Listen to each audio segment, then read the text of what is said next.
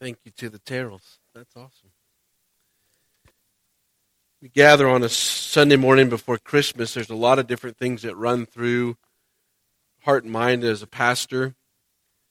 And uh, so this morning, as I have spent some time thinking and praying, I know that uh, it's it's that time of the season where you know, the Christmas tree is out, and and uh, people are excited about that, which is kind of fun. And I know uh, maybe not so much this hour, but you know maybe the, more the next hour, the, the little people will be around.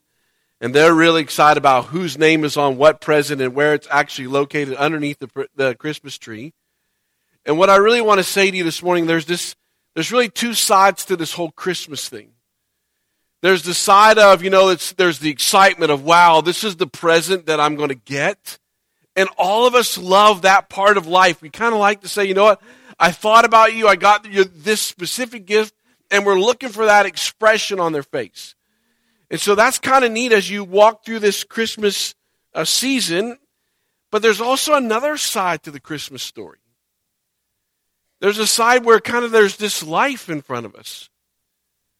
And there is the, you know, the reality that some of us might not be here next year. Or we might be here next year, but we might not be as healthy as we are this year, next year. And so as you gather, there's there's a turmoil in my soul that, you know, there's sometimes I just want to really make you feel good and you walk out and I think, wow, that's really what I wanted to hear today. But I also know that most of you have been in the doctor's office and then they come in and say, you know, well, we need to really do this. And the do this part is never anything exciting in my perspective. Because when they say they need to do this, then that means there's needles involved. And I don't do well with needles. So the first thing that I want to share with you is let's talk about the life side of Christmas before I give you the joy side of Christmas. Let me talk to you about the realities of what is all taking place around the world in, in, in very open and honest ways. But people are really going to miss it. So let's start with the first part of it. I want you to take your Bible and go with me to Matthew chapter one. I've been asking myself uh, this this uh, Christmas season, I've been thinking about the gift. And usually as you live in the United States of America, or probably anywhere around the world, the majority of Christmas is about the gift. What am I going to get? How am I going to be able to use it? What is it going to look like? How's it going to benefit your life? How quickly are you going to break it? And then it goes in the closet and you don't use it anymore. But I want you to think with me this morning about the gift, and I want you to ask yourself the question, why the gift? Why Jesus? I know it's simple to, to be excited about the Christmas tree, the lights and the glitter and all those things. Enjoy those things, but there's more to this than just that. Matthew chapter one, you read these words in Matthew chapter one. Go back to verse eighteen. Matthew chapter one, verse eighteen. Now the birth of Jesus Christ took place in this way. When his mother Mary had been betrothed to Joseph, they came, and before they came together, she was found to be a child from the Holy Spirit. And her husband Joseph, being a just and unwilling to put her to shame, resolved to divorce her quietly. But as he considered these things, behold, an angel of the Lord appeared to him in a dream, saying, Joseph, son of David, do not fear to take Mary as your wife, for what is conceived in her is from the Holy Spirit. She will bear a son, and you shall call him Jesus, for he will save people from their sins. All of this took place to fulfill what the Lord had promised to the prophet. Behold, a virgin shall conceive and bear a son, and they shall call him Emmanuel, which means God is with us. When Joseph awoke from his sleep, he did it as the angel of the Lord commanded him. He took his wife before he knew her. Not only she gave birth to her son, he called his name Jesus. Why? This is the part that probably you won't high-five me when you leave. This is the doctor's part. Why was he born? Because we needed forgiveness. And when you read through Matthew chapter one, it's awesome to be in, to see the, the scope of what it is. Joseph and Mary. And Joseph is, is in, a, in a quandary, in a situation, in a struggle. He's betrothed to a woman who's going to have a child. Doesn't go over real well in society. And Joseph's response is going to have to be, this is from the Holy Spirit. Now, how's that going to work? Joseph, have you lost your mind? And so as you see the struggle in the Scriptures, Joseph, before he hears the Word of God, he has a choice to make.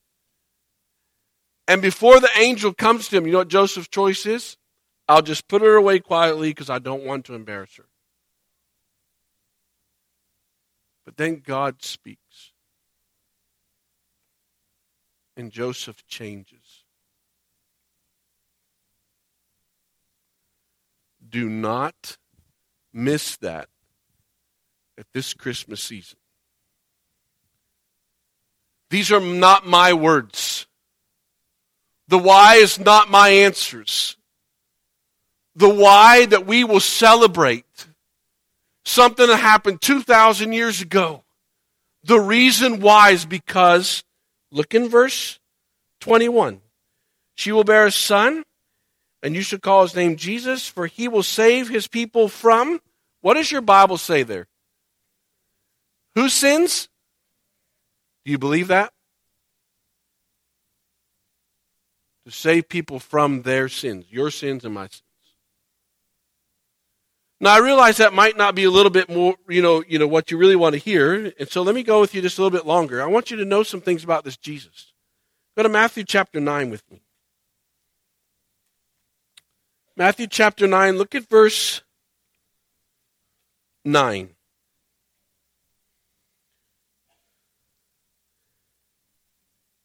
As Jesus passes on from there, he saw a man called Matthew sitting at the tax booth. And he said to him, "Follow me." And he rose and he followed him. And as Jesus reclined at the table in their house, behold, many tax collectors and sinners came and were reclining with Jesus and his disciples. And when the Pharisees saw this, they said to his disciples, "Why does your teacher eat with tax collectors and sinners?" But when he heard it, he said, "Those who are well do not need a physician, but those who are sick. Go and learn what this means. I desire mercy, not sacrifice. For I came to call, not to call the what? Righteous, but who? Sinners." You and I should be jumping up and down, high-fiving each other, saying, "Thank you, Jesus, for a gift that came to us." He didn't have to. But as you run through this, this season, he's reclining with tax collectors. He's calling sinners. I want a relationship with you. I want to get involved in your life. Another thing that I find very interesting as you, in the book of Matthew, go to Matthew chapter eleven. Matthew chapter eleven, starting at verse twenty-five.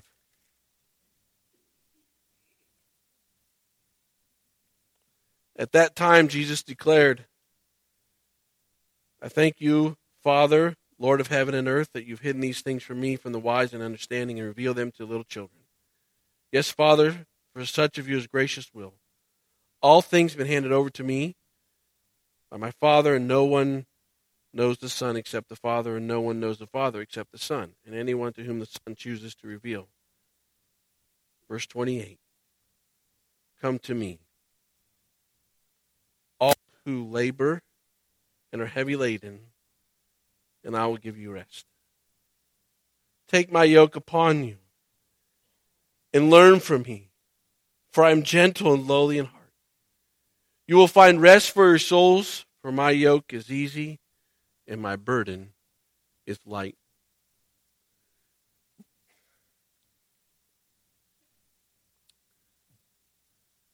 Matthew chapter eleven, verse nine gives you an opportunity to ask for help. As you gather at the Christmas season, your life was not designed for you to do it on your own. Your life was designed by the Creator God for you to come and ask Him, to reach out to Him. The gift was given so that you would have resources that were available to you. And I know you've heard me say this, but I don't think I want to give up this line just quite yet. You do not like to ask for help. So you're sitting here this morning and something is offered to you that will be offered every single day that you're alive. But the question will be is, will you say, you know what, Lord? I need you. I'll come over there. I don't want to do life on my own.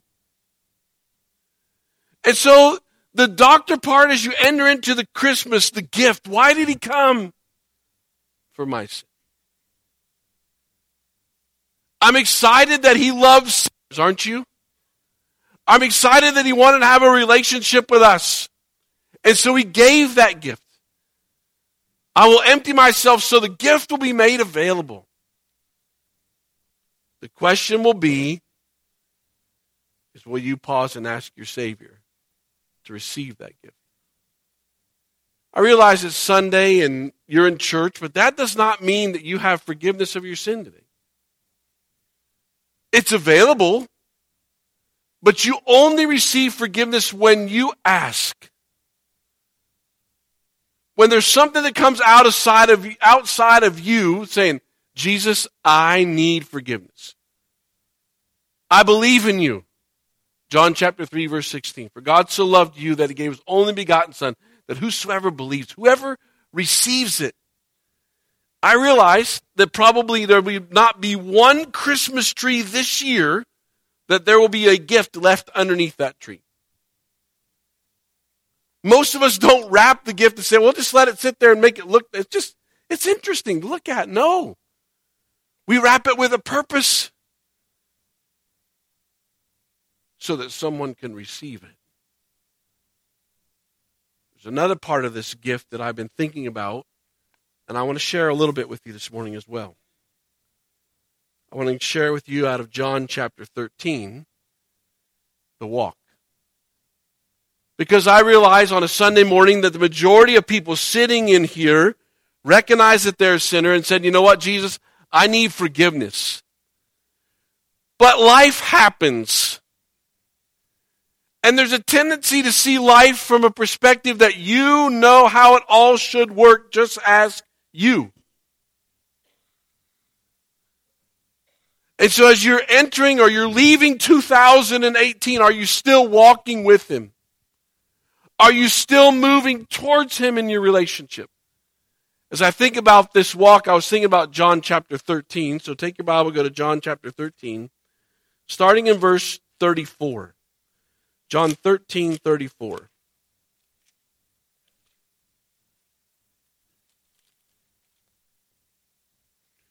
John thirteen, thirty-four says this.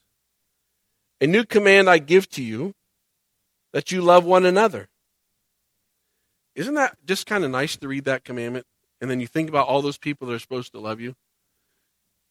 I mean, don't you know this? Son, daughter, grandson, wife, husband. You're supposed to love me. That's biblical advice. But you know what's interesting? You will never be able to love until you become the reality of how much He has loved you. And it's interesting as you put these things together. Look at verse thirty-four. A new command I give you, that you love one another. Just as I loved you, you also are to love one another. Have you paused two thousand eighteen and thought about what it means to be loved by Jesus? Have you sat with your Bible open and your heart open and just tried to comprehend that thought? He loves me.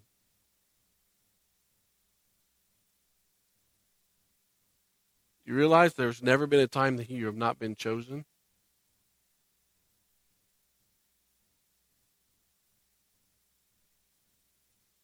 There was never a time when you were at recess saying, hey, choose me, choose me, choose me, that, that he had already chosen you.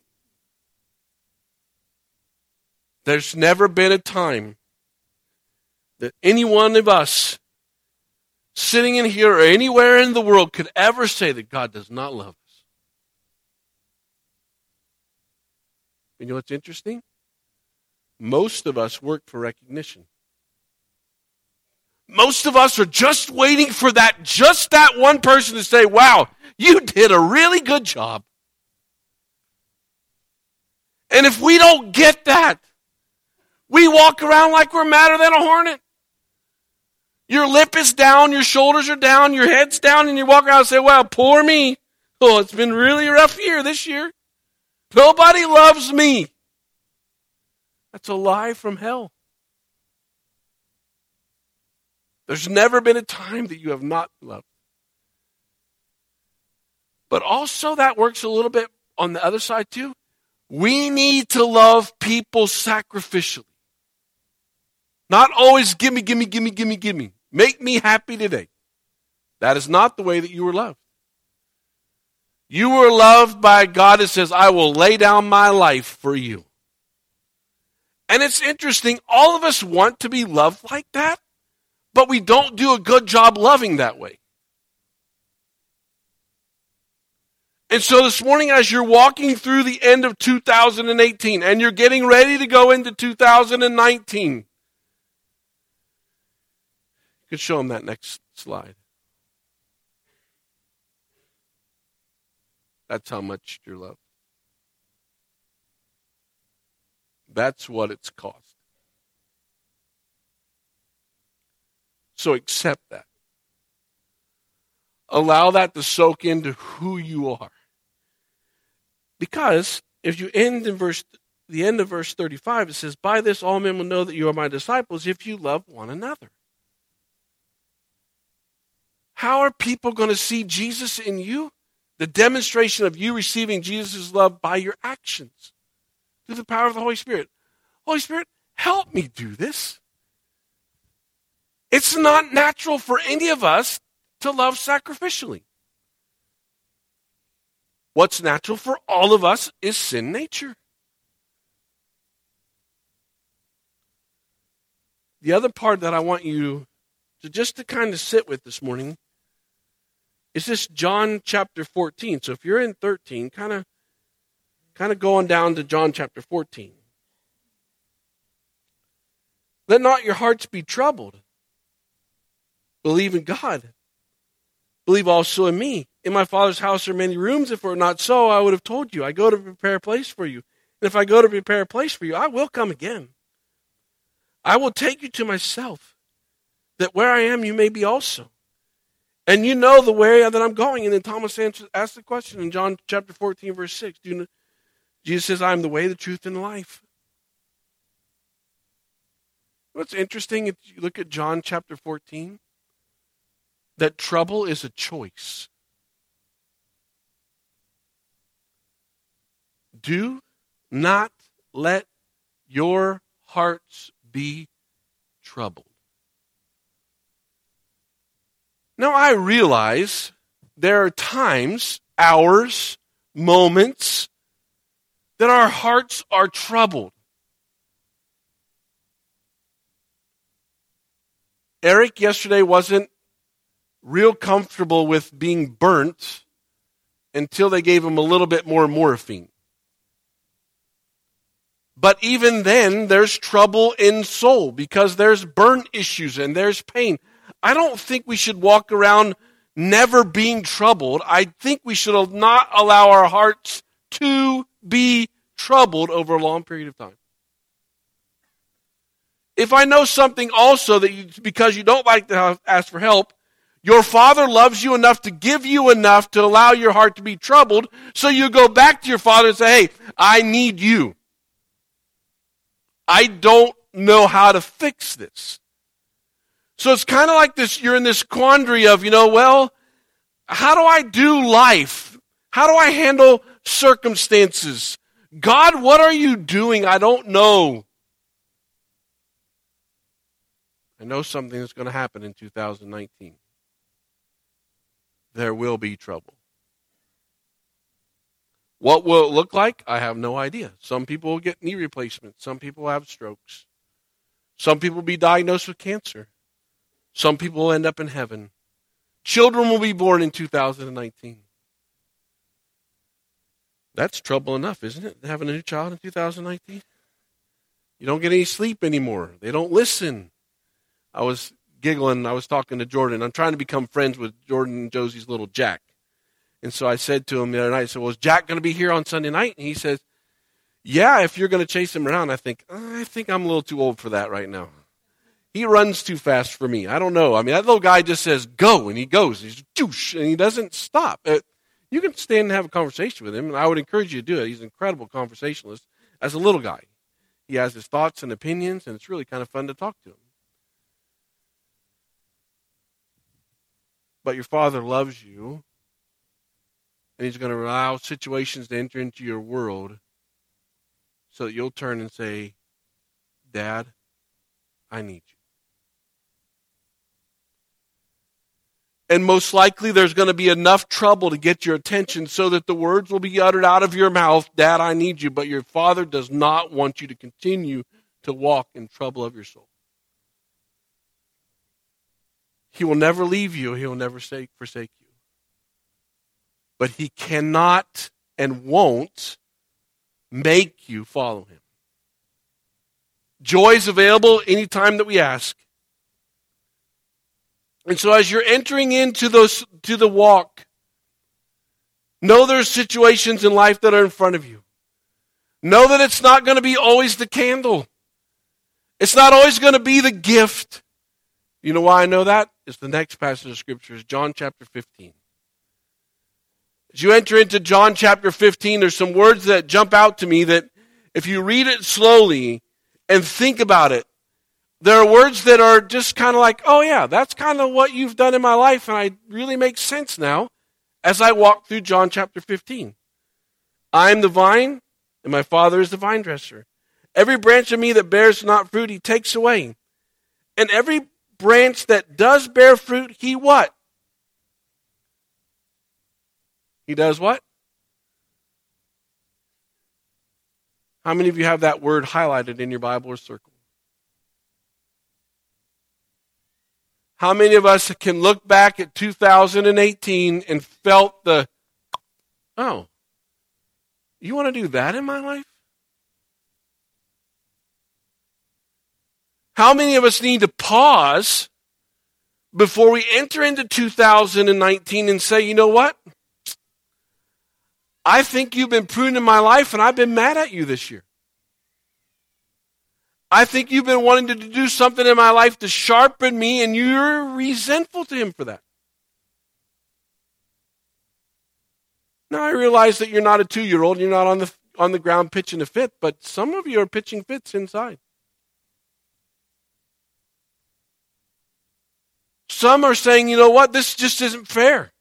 Like, we need Him to let us know what's fair and not fair. Some of us haven't grasped the reality that there's a plan that He has set forward from the eternity past to say, hey, I see you here, but you need to go through this to get over here. And the stuff that you need to go through are not things that you would willingly say, okay, Father, I'm looking forward for you to prune me and send me down that road, so I will enter that road because I want to be on the A class and not the B class. There's not one of us in this room. Or most likely, there's very few in this room. There's probably some of us in this room that are looking back and see what He's done, and in the midst of our anger and frustration, in His goal to humble us, we say now from a heart of gratitude, thank you for sending me down that road. I like where I am now compared to who I was twenty years ago. Thank you.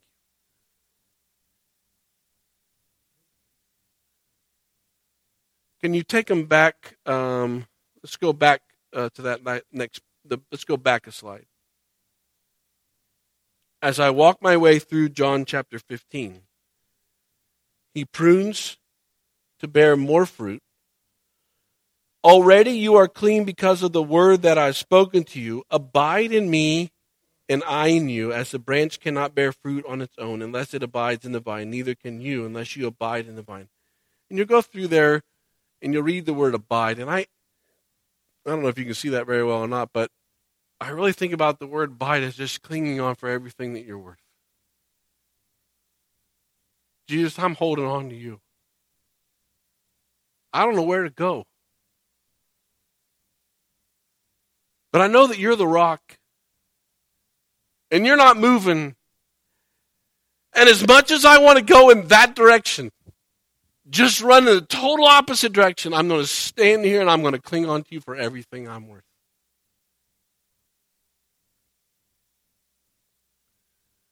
You know what is true? And show him the next one. Don't do life alone. You were never designed to do life alone. And so this morning, as you gather as a family, as we enter into the Christmas season, it's kind of neat to, to pause and think about the gift. And why was the gift given? Because all of us in this room are sinners. That's why he gave the gift. You can show him the, the next one. The question will be, is will you receive the gift? It's available to you today. two thousand plus years ago, he was born in a manger. thirty-three years later, he died on a cross. So we could have forgiveness today. So if you've never said, Jesus, by faith, I place my trust in you. If you've never asked for forgiveness, make today that day. Enter into two thousand nineteen with a Father that never moves and never changes. That's available to you today, but you will have to receive it. I can't force it on you. You have to accept the gift. Say, okay, I accept the gift. And the other part is I want to encourage you to continue the walk. Say, Jesus, I'm walking with you. I don't know what it looks like. I don't know where I'm going to go. But I know that you're there. So I want to do something as we close this time frame. I'll ask Nancy just to turn all the lights down except for the Christmas tree and just leave the cross on. You can turn the screens blank too if you don't mind.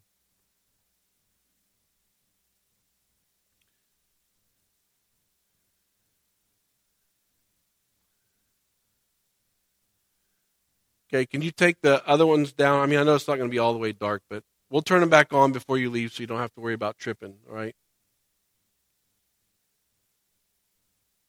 But there's something that's really interesting to me.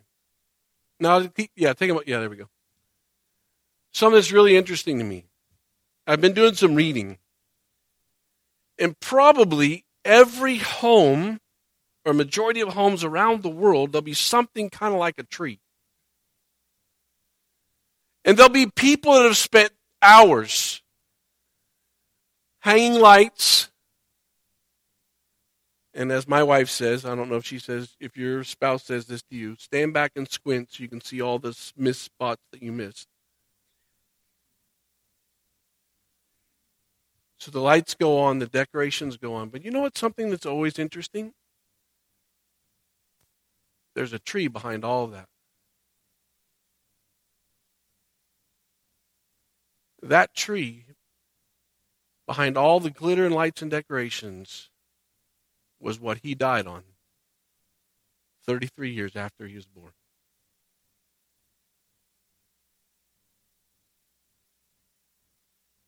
So really, in your home, if you have a real Christmas tree, you've put water in it, and that tree will die. And you'll take it outside and you'll burn it or you'll throw it away or do whatever you're going to do with it.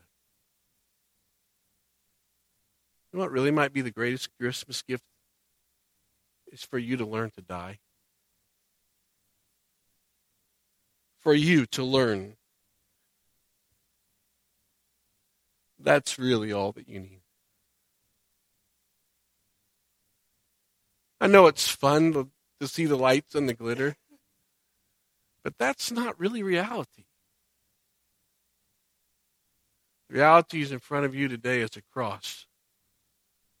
Three nails and an empty tomb. If you've never received it, I would encourage you to receive that gift today. If you have received that gift, no matter how much it hurts, I would encourage you to move towards that cross. Because the greatest gift was ever given to you was not that he was born, but the greatest gift chose the day he was born to die to himself so that you would have life. How many people in our community are waiting for you to die to yourself through the power of the cross so they can see Jesus in you? And you know what? A lot of us are more worried about the glitz and the glamour and the lights. But you know what? That does not provide forgiveness. So, Father, we're here today getting ready to celebrate the greatest gift ever given. It was your Son. So, Father, as we pause to say thank you for that gift, we pause to say, Jesus, thank you for being unlike any other child that was ever born on this earth. It was never about you. It was always about your obedience to your Father. So if you're here today and you've never received the gift of salvation, he loves you, he gave his life for you, he rose again, so you could have forgiveness. Receive that today. For those who are hurting, receive the gift of the cross today. Walk with him, abide in him, cling to him. Nancy, if you don't mind, you just lift the lights up. Father, as we leave this facility and go into a broken world, I ask, Holy Spirit, that the broken world would see Christ in us, and that you would give us opportunities in the remaining of remainder of two thousand eighteen and into two thousand nineteen to be able to say to people, I'm only whole because I have you, Jesus. May Jesus be something that is used often and would be normal out of our voice. Jesus, you've given so much for us. May we humbly give our lives back to you. It's your name I pray. Amen. God bless you. Merry Christmas.